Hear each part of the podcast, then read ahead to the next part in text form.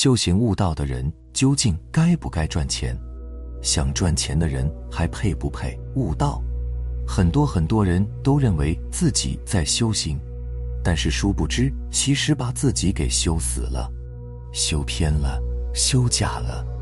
一个真正修行悟道的人，不应该忌讳去赚钱。为什么这么说呢？我有三个原因。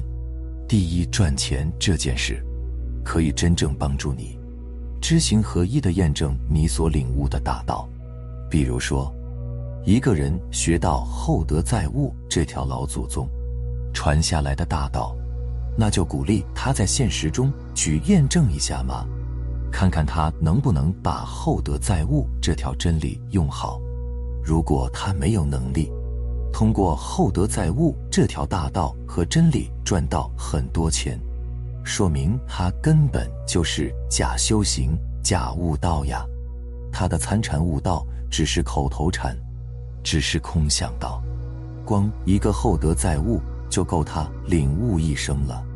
一个虚伪的修行悟道者，内心对爱的理解、对爱的体验、对爱的品质、对爱的表达方式差得很远，他是不可能吸引匹配到很多财富的。他只是懂字面意思而已。真正的修行悟道者，是不可能。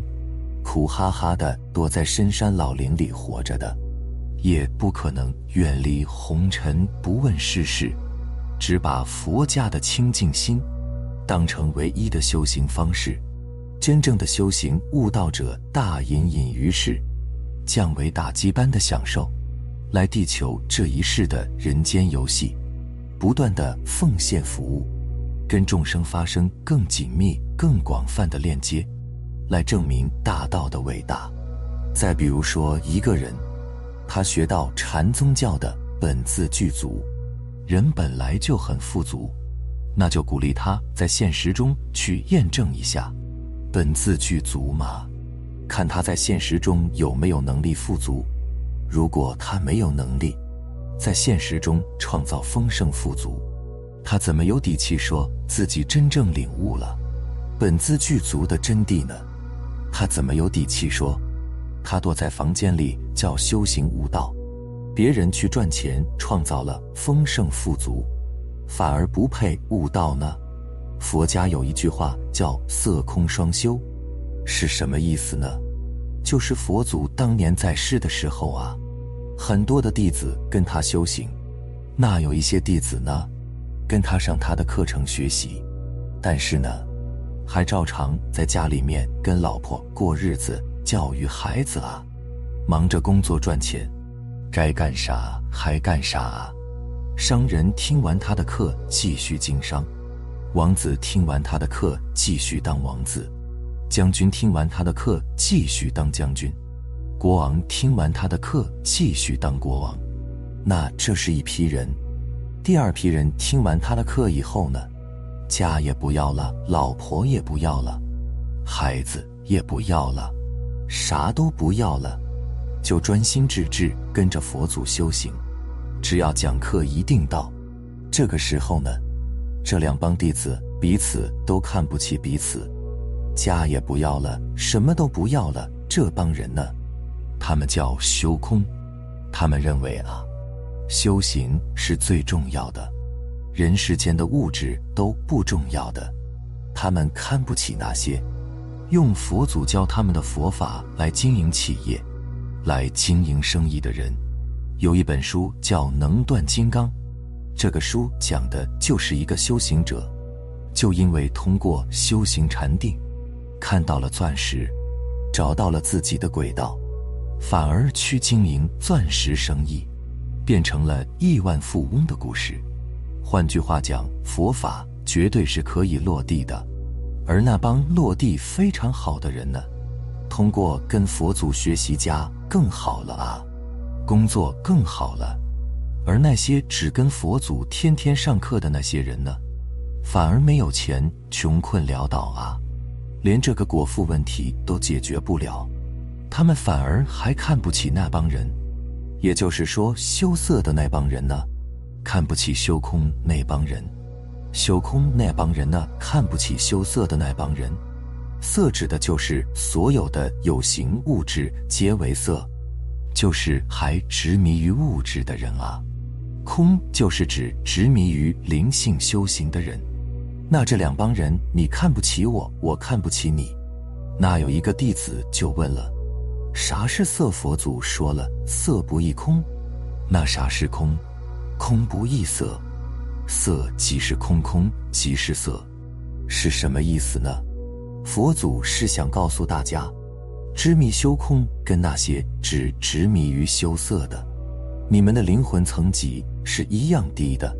真真正正的修行，绝对不是找个寺院隐居，家也不要了，孩子也不要了。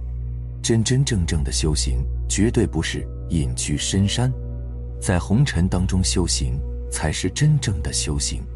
你看释迦牟尼，他这一辈子。也没有离开他老婆跟孩子，他老婆跟孩子跟他一直住在一起啊，所以说不能够只执迷于空性修行，家也不要了，老婆也不要了，孩子也不要了，啥也不要了，也不赚钱了啊，到处学习，到处上课，而且呢没有钱怎么办呢？借生活费，那就修偏了。但是如果说你光执迷于物质，你赚再多的物质，你没有任何心灵成长的东西，没有任何精神领域的东西，那你就是在地上爬行，你就是蝼蚁。这两种人都是很低级的，所以真真正正的修行啊，一定是色空双修。那在道家叫什么？叫性命双修。儒家叫什么？叫做内圣外王。你的内在要像一个圣贤一样，但是你的外在要有帝王手段，对吧？佛祖心帝王术缺一不可。马云先生的话：菩萨心肠，但是要有雷霆手段，这才叫真修。第二，赚钱可以让真正修行悟道的人更有力量、更有能量去弘扬大道。让更多人对觉醒开悟、修行悟道产生信心，从而摆脱无明，走向光明之路。大道之所以被人拒之门外，就是因为太多清高迂腐的苦行僧、假道士，他们给人的感觉就是悲苦、穷酸、迂腐、无聊、冷漠、清贫、奇怪，这让很多善良的人敬而远之。真正修行悟道的人是很富足的，很热爱生活的，很享受人生的，很阳光开朗的，很幸福快乐的。这个世界有很多人通过赚钱悟道，再通过领悟的大道，去传播弘扬救赎更多人。你想想看，有多少人向马云学习经营之道？有多少人向稻盛和夫学习经营之道？请问，是不是金钱让他们的道更加发扬光大？是不是金钱让他们的道唤醒了更多人，走上奉献服务的光明大道？那一个苦哈哈的迂腐的假修行人，凭什么认为自己比有钱人更加接近真理，更加接近道呢？凭什么认为有赚钱想法的人就不配悟道了呢？这不是很可笑吗？第三，赚钱可以让真正修行悟道的人借假修真，完善灵魂。这个地球级的虚拟游戏，现场的运作方式是什么？就是你只能显化你内心已经拥有的，你只能看到你已经相信的，你只能得到你给予的。极致的富足心才能创造极致的财富，极致的匮乏心制造深深的低谷灾难。内心富足就会向外释放，内在匮乏就会向外抓取。一切的因都是你的内在念头，你的内在念头创造了你的世界。而金钱的本质是什么？是道德，是责任，是功德福报，是奉献服务的品格。是外在物质和内在能量自动吸引匹配。如果你看不到金钱的真相，看不到自己内心的瑕疵。